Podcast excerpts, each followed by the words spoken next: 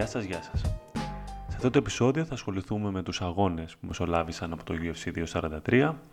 Θα δούμε κάποιους από τους πιο χαρακτηριστικούς, κάποιες νίκες, κάποιες σίτες που μας έκαναν εντύπωση.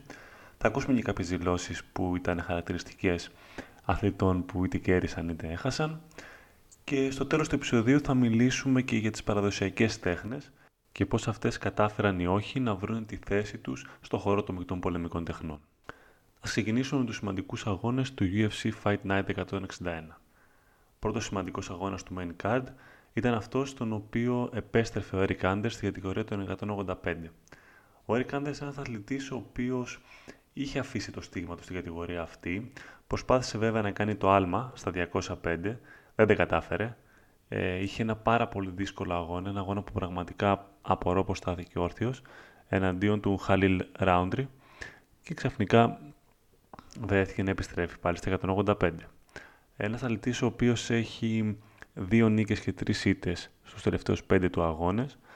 Ένας αθλητής ο οποίος ήταν πραγματικά μέσα στην αγωνία να καταφέρει να ανέβει ξανά, να δείξει ότι είναι ικανός, και αυτό φάνηκε στον αγώνα του. Ένας αγώνας ο οποίος ήταν αρκετά μέτριος, αρκετά βαρετός. Ένας αγώνας που κρίθηκε πραγματικά στις λεπτομέρειες, ε, με split decision, και ουσιαστικά έδειξε ότι απλά θα προσπαθήσει να βρει τα πατήματά του από εδώ και πέρα. Δεν ήταν κάτι ιδιαίτερο. Επόμενος αγώνας ήταν αυτός μεταξύ του Matt Frevola και του Luis Peña. Ο Peña είναι ένας αθλητής από το έι κέι έι, την ε, σχολή που βρίσκεται ο Ντισί Κορμιέρ και ο Χαμπίρ Μαγκαμέντοφ όταν βρίσκεται στην Αμερική. Ένας αθλητής ο οποίος είναι πολύ ψηλός για την κατηγορία του. Είναι γύρω στο ένα ενενήντα, αντίστοιχα με τον James Vick δηλαδή, στην κατηγορία των εκατόν πενήντα πέντε, και ήταν αντιμέτωπος με ένα παλαιστή, ένα μικρόσωμο παλαιστή, ο οποίος φάνηκε ότι στην αρχή θα έχει μεγάλη δυσκολία ε, να καταφέρει να κερδίσει τον Peña, μια και τα μεγέθους ήταν εντελώς διαφορετικά. Ο Peña του κερδούσε σε απόσταση. Παρ' όλα αυτά χρησιμοποίησε λίγο την πάλη του ο Ματ και με μια οριακή πάλι επικράτηση κατάφερε να πάρει την νίκη. Τρίτος αγώνας ήταν αυτός μεταξύ του Νίκο Price και του James Vick. Ο James Vick είναι ένας αθλητής, όπως είπαμε πριν, τεράστιος για την κατηγορία των εκατόν πενήντα πέντε στην οποία αγωνιζόταν. Αποφάσισε μετά από αρκετές ήττες, μετά από ένα σερί τριών τουλάχιστον ηττών, να ανέβει κατηγορία, δοκιμάζοντας τις δυνατότητές του χωρίς να χρειαστεί να κάνει αυτό το πολύ έντονο weight cut. Ένας αθλητής ο οποίος ε, στην κατηγορία των εκατόν πενήντα πέντε έπρεπε να χάσει περίπου δέκα με δεκαπέντε κιλά για να καταφέρει να ζυγιστεί. Ε, αντίπαλός του ο Νίκο Πράις, όπως είπαμε, ένας αθλητής πολύ δυναμικός, πολύ ιδιαίτερος, ένας αθλητής με πολύ μεγάλο άνοιγμα, εκρηκτικός αθλητής, ο οποίος μέχρι τώρα δεν είχε αφήσει το στίγμα του στην κατηγορία αυτή. Ο αγώνας ξεκίνησε, ήταν πολύ σύντομος, με τον Νίκο Πράις να καταφέρει να κερδίζει. Κατάφερε να κερδίσει μάλιστα μόλις τον πρώτο γύρο, με ενάμιση λεπτό να έχει περάσει. Ίσως μπορούμε να πούμε ότι είναι μια καλή στιγμή για τον James Vick να ξανασκεφτεί την καριέρα του.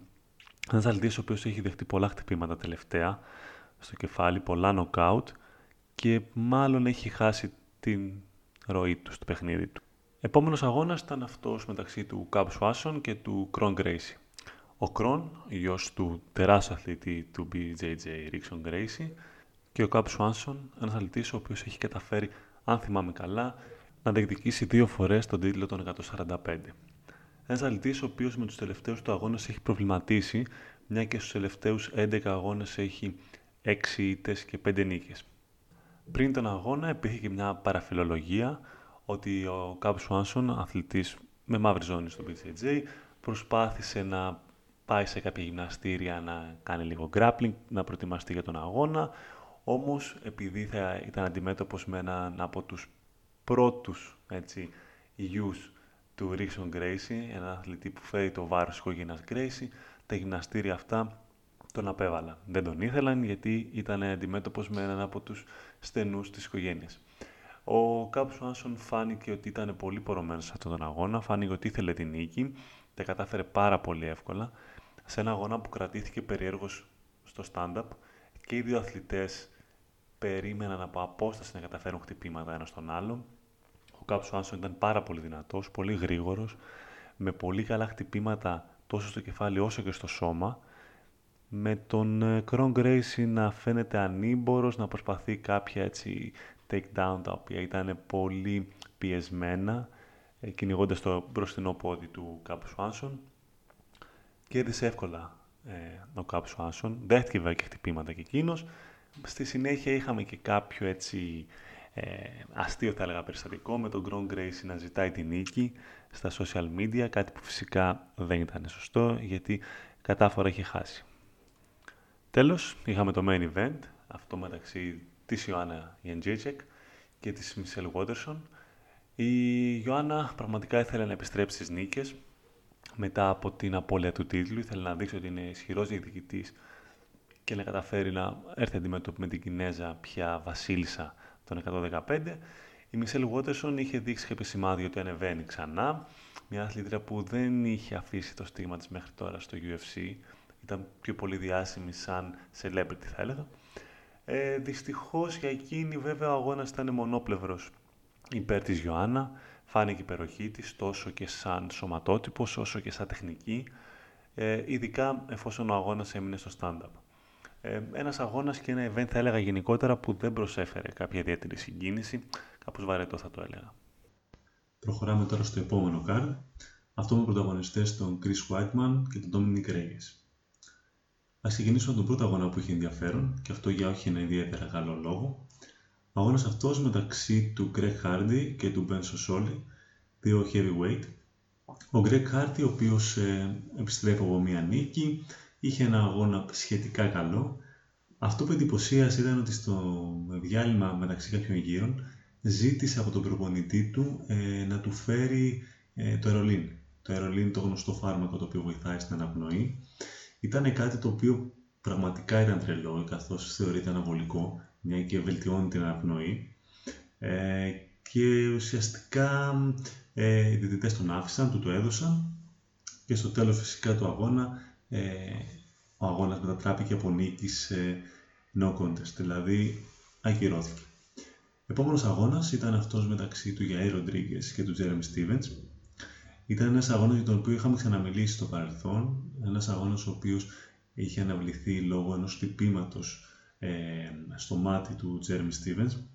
Ήταν μια αμυχή που είχε το μάτι, το οποίο δεν τον άφησε να συνεχίσει τον πρώτο του αγώνα. Μετά από περίπου τρεις εβδομάδες με ένα μήνα, αν θυμάμαι καλά, επέστρεψαν ε, στο έδαφος πια του Jeremy Stephens. Ε, ο αγώνας κύλησε υπέρ του Yair Rodríguez. Ο Jeremy Stephens πήγε πολύ πορωμένος και πραγματικά σαν τάβρος να σκοτώσει θα έλεγα ε, το Yair Rodríguez, ή έτσι νόμιζε στο μυαλό του. Παρ' όλα αυτά δεν τα κατάφερε.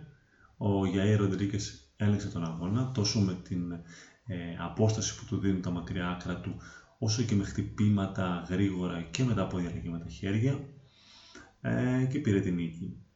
Ε, στο main event έχουμε τον Dominic Reyes, όπως είπαμε, τον Chris Weidman.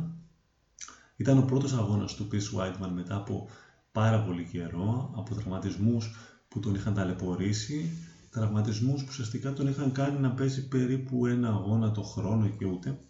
Ε, έκανε μια καινούργια προσπάθεια στα διακόσια πέντε, στο light heavyweight, νομίζοντας ότι αυτή θα είναι η κατηγορία του και θα καταφέρει να καταξιωθεί μετά από ένα-δύο αγώνες.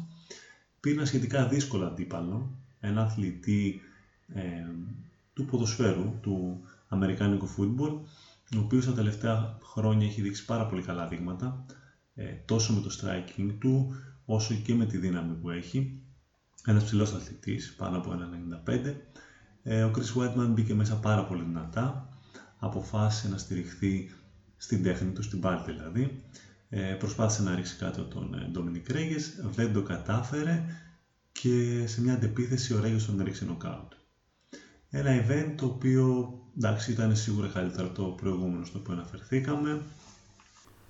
Το επόμενο event έλαβε χώρα στις είκοσι έξι Οκτωβρίου, ήταν το γιου εφ σι Fight Night εκατόν εξήντα δύο, το main event εκείνο μεταξύ των David Maia και Ben Askren.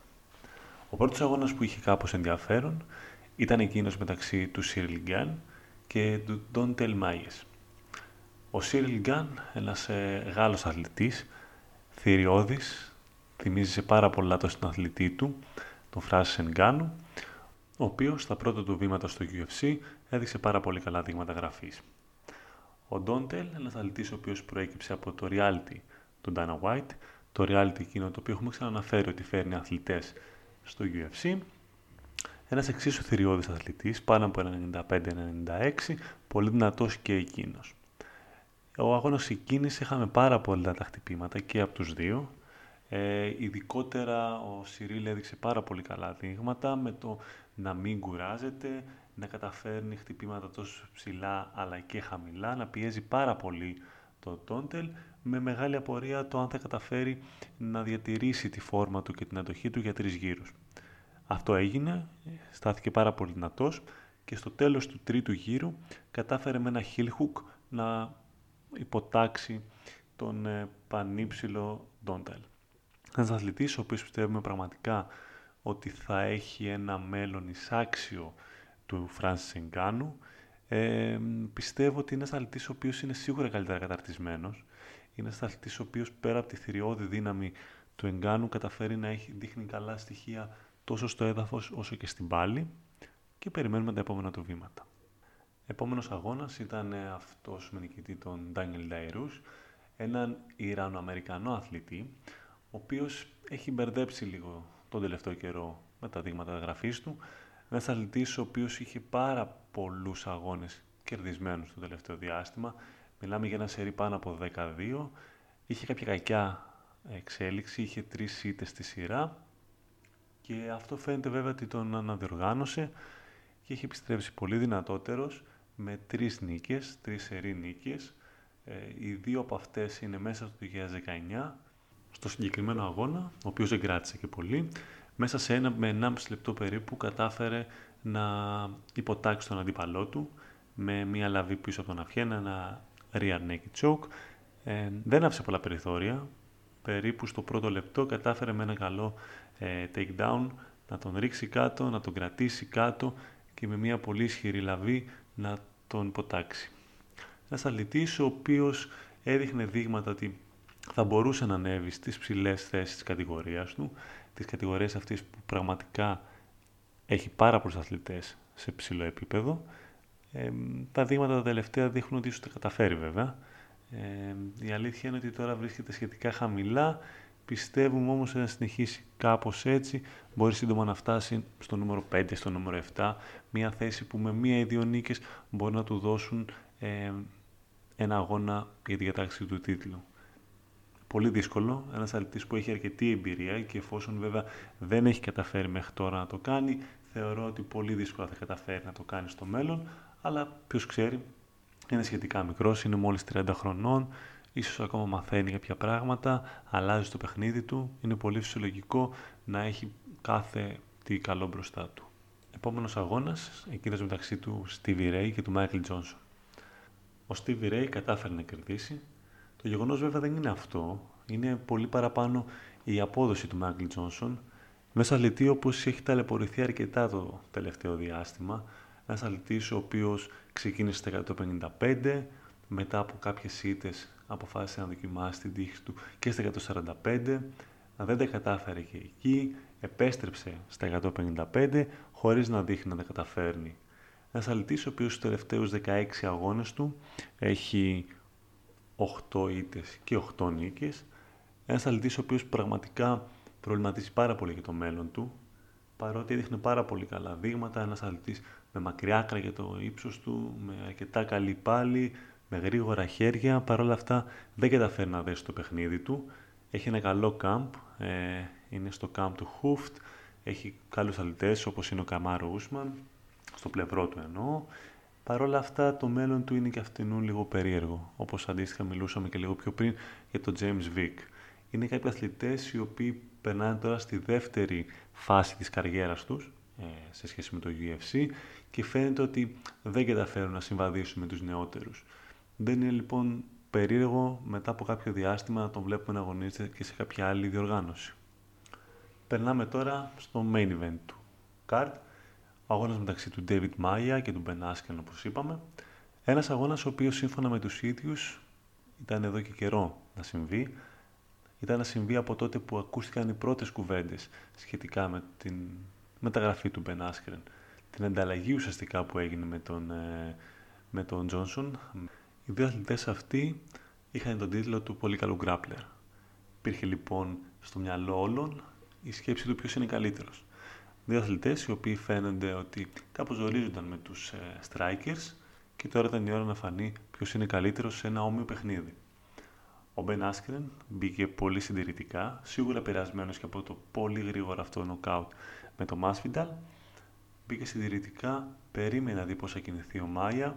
Ο Μάια με τη σειρά του και εκείνος περίμενε, δεχόταν τις επιθέσεις του Askren πολύ ήρεμα και κατάφερε μέσα στο τέλος του πρώτου γύρου να τον θέσει ε, σε υποταγή. Σε υποταγή με πνιγμό.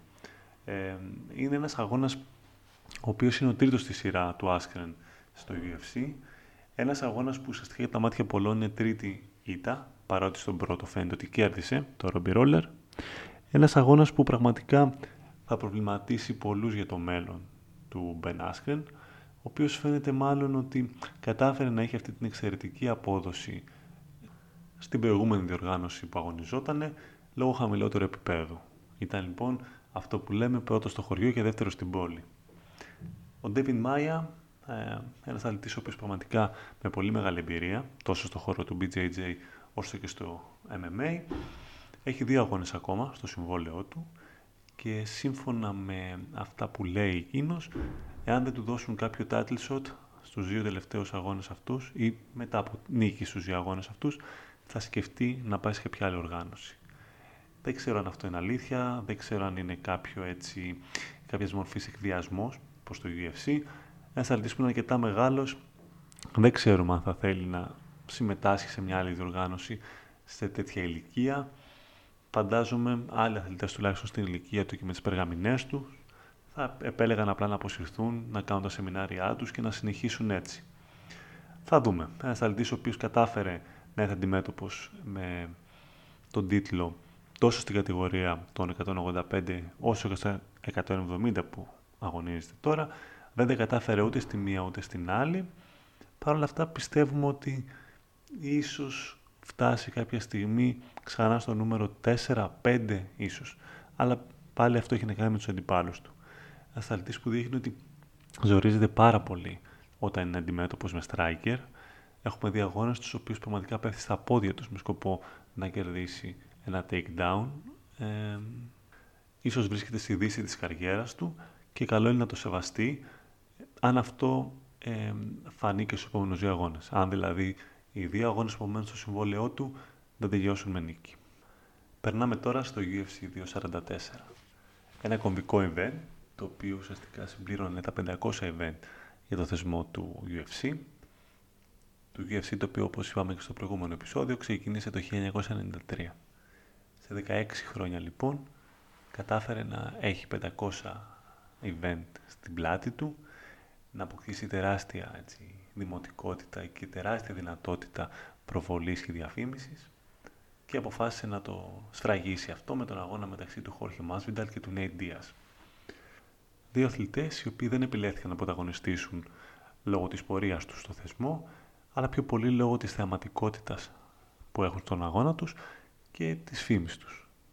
Είναι δύο αθλητές οι οποίοι μεσουρανούν αυτό το διάστημα, ένα διάστημα λίγο περίεργο για το γιου εφ σι που δεν έχει τις τεράστιες φιγούρες, δεν έχει έναν Conor McGregor, δεν έχει αθλητές όπως ήταν η Ρόντα Ράουζι και ψάχνει τον ήρωά της. Ο Jorge Masvidal, ένας αθλητής ο οποίος με τους τελευταίους του αγώνες έχει πραγματικά εντυπωσιάσει με τα νοκάουτ τα οποία θέτει τους αντιπάλους του, χαρακτηριστικότερο εκείνο του Ben Askren στα πρώτα πέντε δευτερόλεπτα. Ο Nate Diaz, ένας αθλητής ο οποίος έχει ένα τεράστιο fan base από πίσω του, ένας αθλητής ο οποίος έγινε ουσιαστικά διάσημος λόγω των αγώνων του με τον Conor McGregor και ένας αθλητής ο οποίος φέρνει το χαρακτηρισμό ας πούμε του κακού παιδιού και του κακού καριόλι, του motherfucker.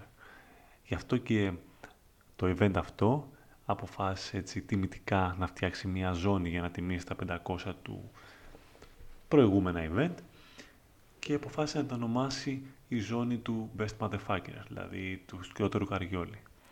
Μια και λοιπόν αυτοί οι αθλητές δεν ήταν έτσι δυνατόν να πάρουν μια κανονική ζώνη, μια και η απόδοσή τους ακόμα υστερεί, αποφάσισαν στο βωμό της διαφήμισης και του χαβαλέ μπορούμε να πούμε, να φτιάξουν αυτή τη ζώνη.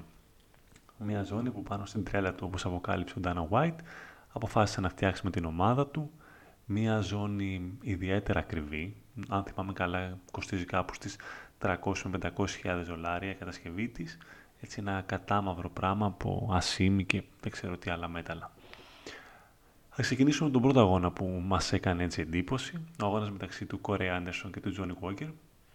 Ο Johnny Walker, ένας πραγματικά θεαματικός αθλητής, ένας αθλητής που έχει καταφέρει στον πρώτο γύρο, στους τελευταίους τρεις τέσσερις αγώνες, να θέσει νοκάτ όλους τους αντιπάλους του.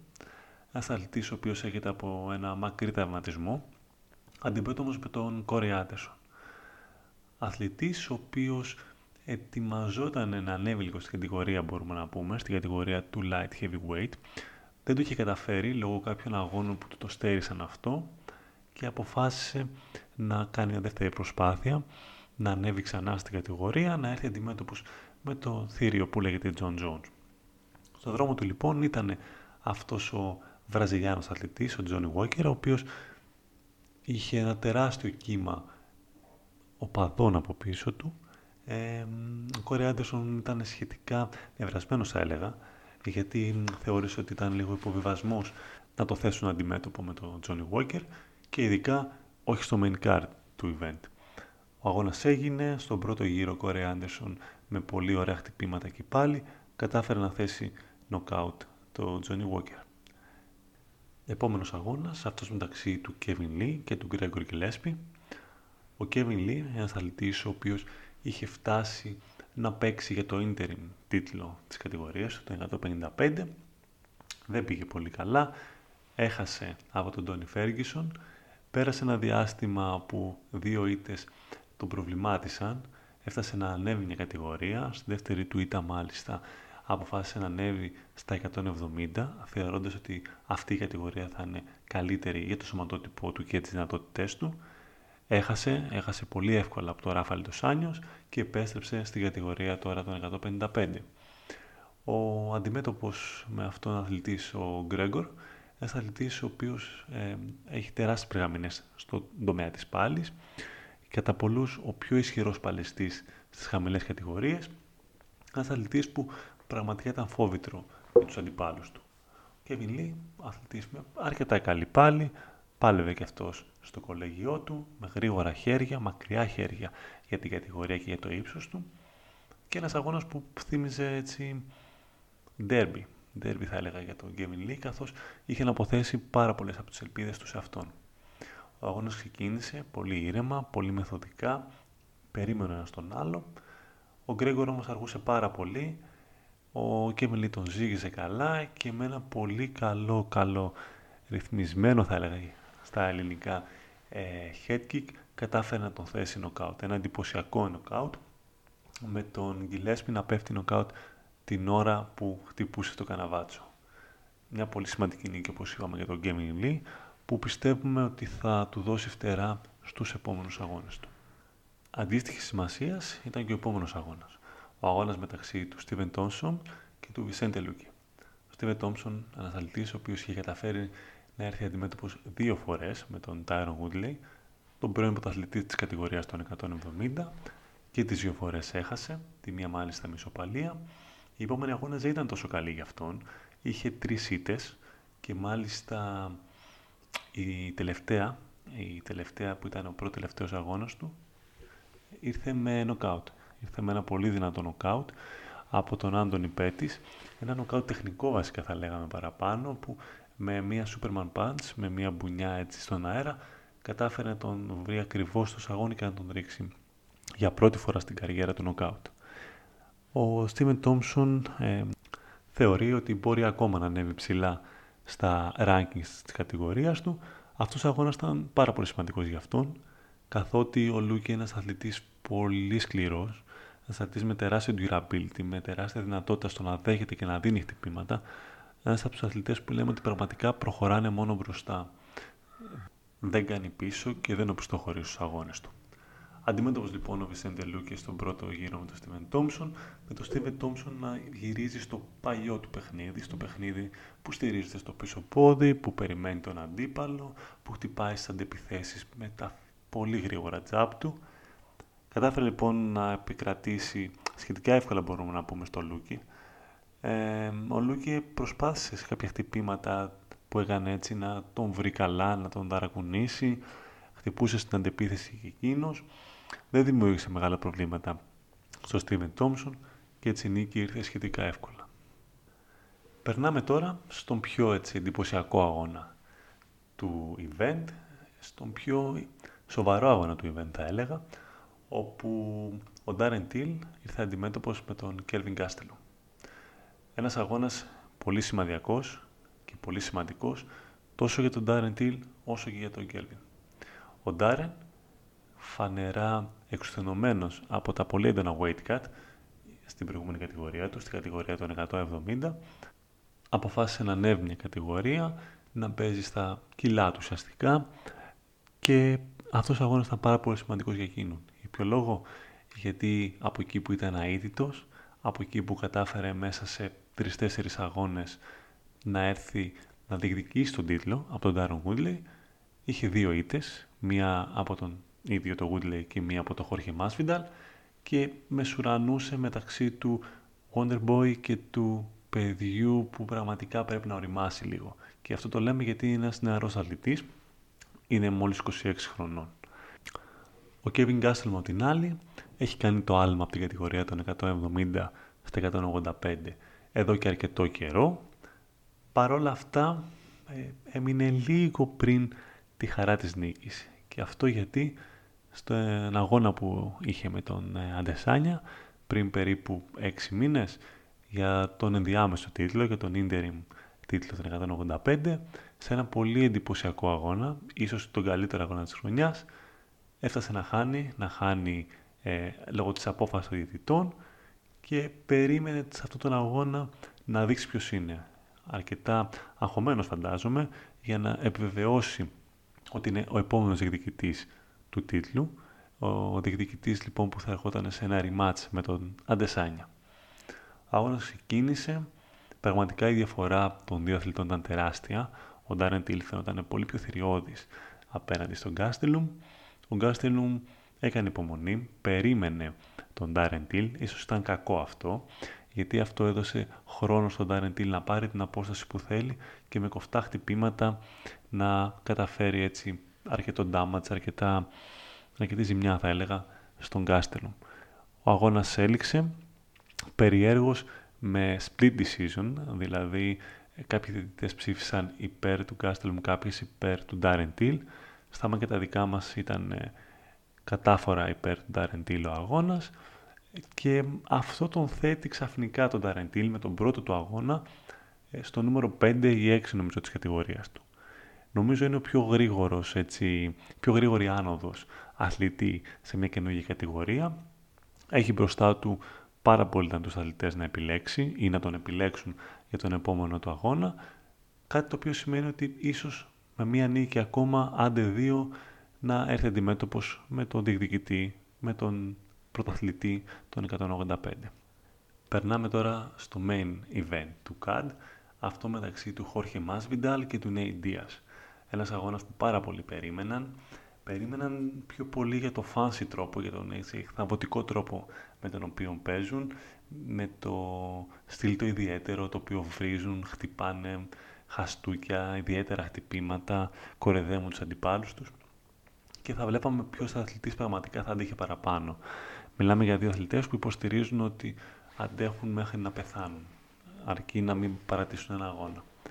Ο αγώνας ξεκίνησε, ο Nate Diaz όπως πάντα σε ένα δικό του κόσμο θα λέγαμε, περίμενε κάποια χτυπήματα που δεν του ήρθανε.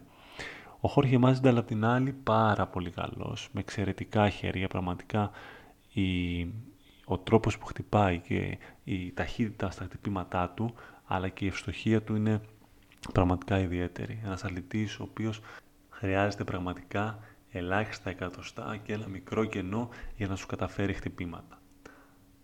Ο αγώνας ήταν κατάφορα υπέρ του, οι πρώτοι τρεις γύροι ήταν υπέρ του, δεν αντιμετώπισε κάποιο ιδιαίτερο πρόβλημα από τον Nate Diaz.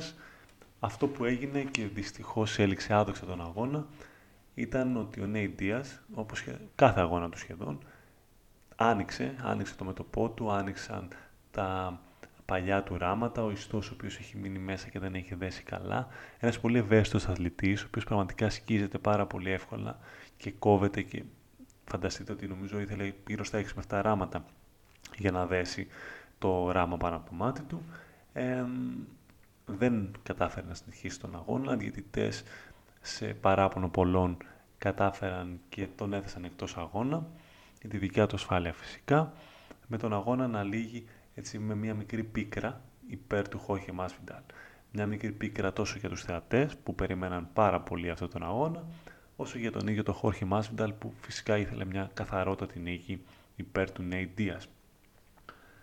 Ο Nate Diaz, βέβαια, ένας αθλητής που πραγματικά μεσουρανεί μεταξύ της μαριχουάνας και του αθλητισμού.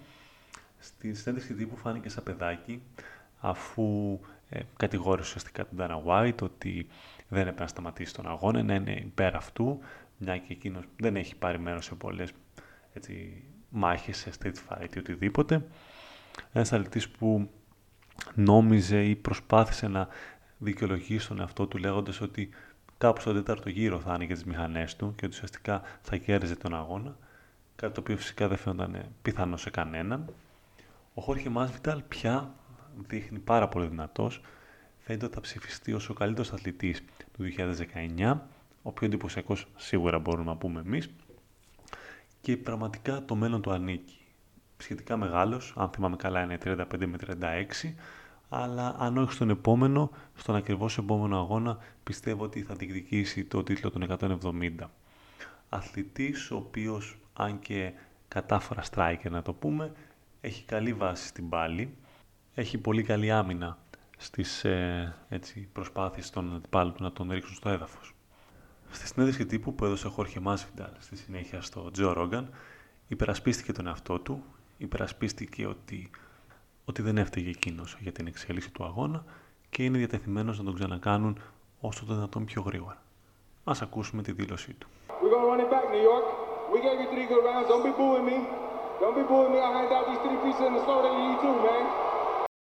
Με αυτόν τον άδοξο τρόπο τελείωσε το πεντακόσιο event για το θεσμό του γιου εφ σι. Ένα θεσμό που είχαμε την τύχη να αναλύσουμε τα ιστορικά του στοιχεία στο προηγούμενο επεισόδιο. Σαν επίλογο αυτού του επεισοδίου θα ήθελα να κάνω κάποια αναφορά σχετικά με τις παραδοσιακές πολεμικές τέχνες και γιατί αυτές δεν κατάφεραν να επικρατήσουν στο γιου εφ σι. Ξεκινάμε λοιπόν με μία αναφορά πάλι στο παρελθόν, λέγοντας ότι η απαρχή του event, το πρώτο γιου εφ σι, έγινε με σκοπό να φανεί ποια πολεμική τέχνη μπορεί να επικρατήσει των υπολείπων.